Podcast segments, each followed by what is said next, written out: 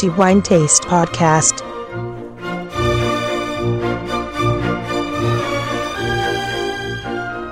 Torniamo a parlare di degustazione sensoriale del vino, riprendendo quindi quello che era già stato detto in passato. Antonello Biancalana a tenervi compagnia per i prossimi dieci minuti e, come già anticipato, torniamo a trattare l'argomento della degustazione sensoriale, poiché saper degustare un vino significa anche saperlo riconoscere inevitabilmente, ma anche poter quindi riconoscere pregi e difetti, fattori strettamente collegati alla qualità. La degustazione sensoriale del vino si svolge essenzialmente con l'ausilio di uno strumento fondamentale, indispensabile, e questo è il calice o bicchiere, come preferite chiamarlo, uno strumento tecnicamente molto avanzato, anche se potrebbe sembrare un banale contenitore, spesso di vetro, spesso di cristallo, nel quale versiamo il vino, e da questo cercare di decifrare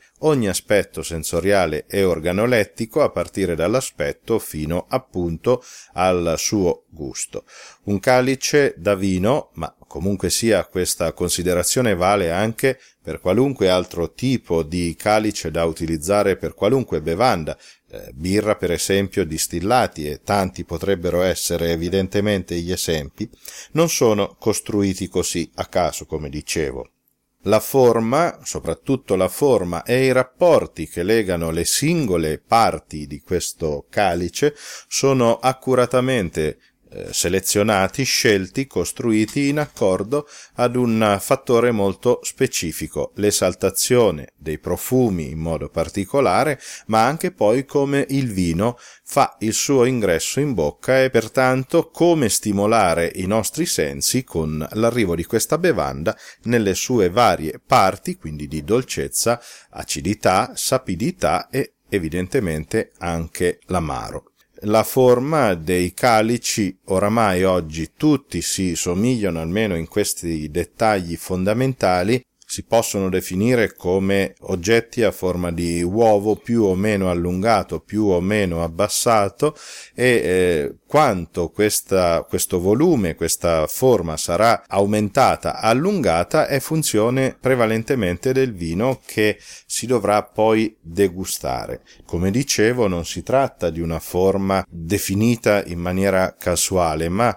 eh, poiché un buon calice da vino è eh, essenzialmente il risultato di valutazioni geometriche, in modo particolare il rapporto che si crea tra la superficie del vino che rimane in contatto con l'aria e il volume dello spazio libero che sta al di sopra di questa superficie. Questo piccolo fattore, che di fatto è un grande fattore, mi piace ricordare in questo senso gli studi di Jules Chauvet, eh, al quale dobbiamo fondamentalmente anche il calice da degustazione tecnico ancora universalmente riconosciuto come tale, il cosiddetto calice ISO, e fu lui a studiare i rapporti appunto tra la superficie e il volume dell'aria sovrastante il vino, tale da comprendere lo sviluppo delle sostanze aromatiche del vino verso il naso.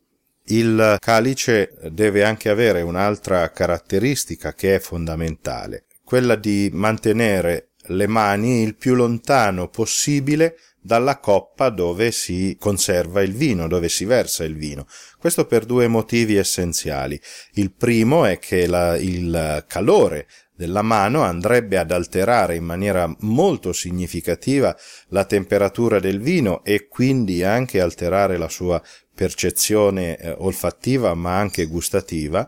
Punto secondo, gli odori stessi della mano potrebbero influire con lo sviluppo aromatico del vino. Pertanto i calici da vino si forniscono con uno stelo abbastanza lungo, anche di 10 cm,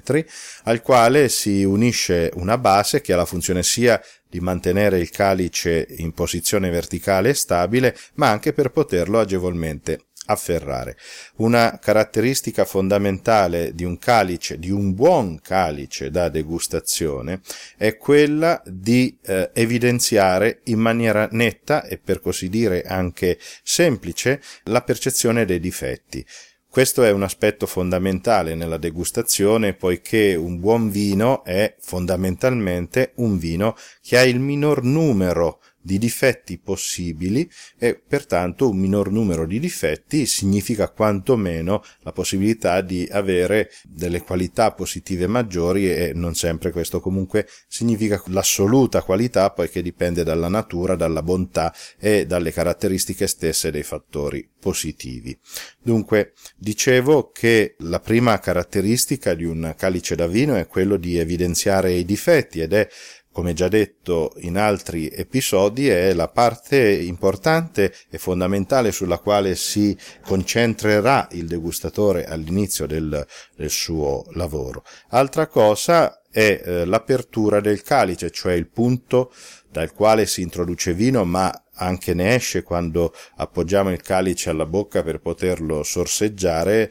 poiché anche la forma dell'apertura influisce in maniera molto diretta come il vino entrerà in bocca e questo determinerà il modo con il quale il vino andrà a colpire per primo certe parti della lingua più sensibili a determinati stimoli gustativi rispetto ad altri. Per esempio, un vino molto acido, se eh, lo facciamo percepire all'inizio sulla punta della lingua, che è generalmente più sensibile alle sostanze dolci, il vino ci apparrà meno acido di quanto non lo sia effettivamente. Sono piccoli trucchi che servono anche ovviamente per i calici da servizio, cioè quelli che troviamo nei ristoranti oppure utilizziamo a casa per il normale servizio del vino. La considerazione principale, visto che eh, sono stati citati i calici per il servizio, è che un calice da servizio, quindi con il quale si consuma il vino abitualmente, non è un calice da degustazione, poiché la funzione in questo senso è diversa dalla,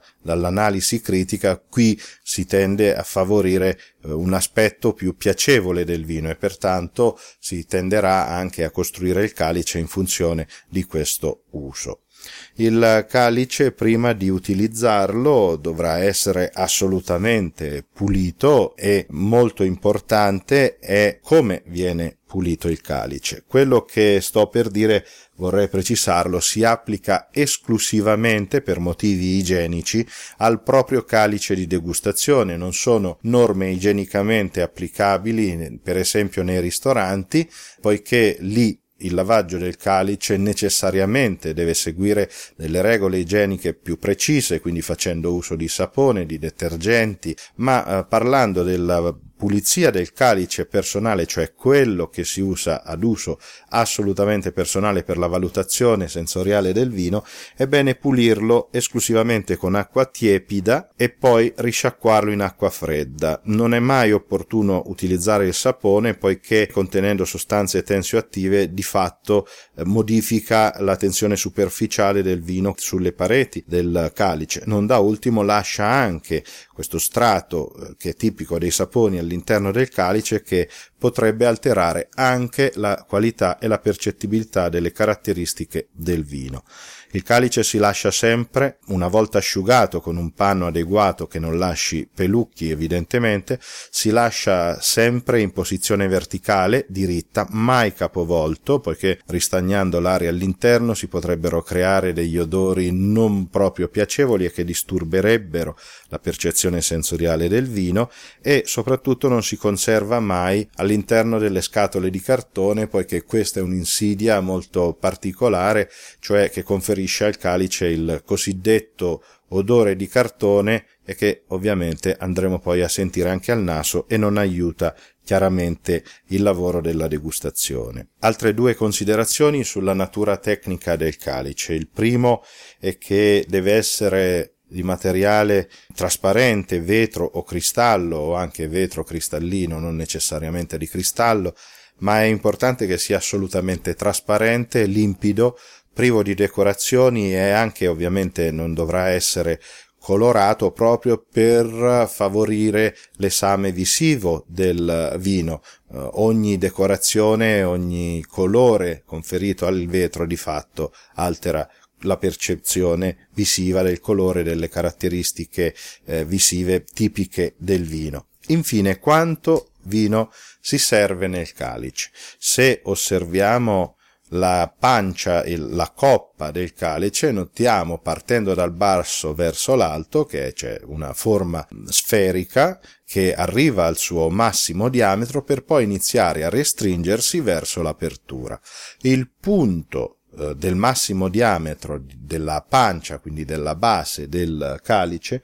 rappresenta anche il punto, il livello massimo oltre il quale non è bene mai servire vino, quindi quello rappresenta anche la quota, la quantità di vino che si dovrà servire, poiché alzando questo livello, quindi riempendo il calice ancor più rispetto a questo, a questo livello, significa sostanzialmente cambiare i rapporti dei quali parlavo prima, rapporti rapporti tra la superficie del vino e quindi il contatto dell'aria, la quantità di aria che questo può ricevere e il volume dell'aria che si trova al di sopra tra la superficie e l'apertura. Quindi fino a quando si sta a quel livello o eventualmente anche un po' più bassi, questo rapporto rimane vero e il calice, per così dire, esegue il suo compito e funziona bene. Aumentando questo livello il rapporto tra la superficie e il volume diminuisce e, in altre parole, il vino non otterrà la giusta ossigenazione e quindi faticherà più a sviluppare le sue qualità aromatiche compresi i difetti che, non dimentichiamolo, sono le qualità principali sui quali si concentrerà la degustazione nelle fasi iniziali e che, soprattutto, un vino di qualità è essenzialmente un vino senza difetti o con il minor numero possibile. Per questa ragione il calice, un buon calice da degustazione dovrebbe assolvere a questa funzione in maniera primaria, quindi evidenziare in maniera netta i difetti prima ancora dei pregi. Mi fermo qui, la discussione sul calice in verità sembra banale, ma è molto molto lunga e molto più ci sarebbe da dire. Torneremo senz'altro su questo argomento, poiché il calice è lo strumento principale con il quale il degustatore svolge il proprio lavoro e non è di certo un argomento banale. Mi fermo qui al prossimo episodio, un saluto a tutti quelli che ci ascoltano sempre con tanto affetto e siete tanti, ci fa molto piacere e l'appuntamento alla prossima puntata con il mio augurio sempre di buon vino in moderazione ma che sia sempre di qualità.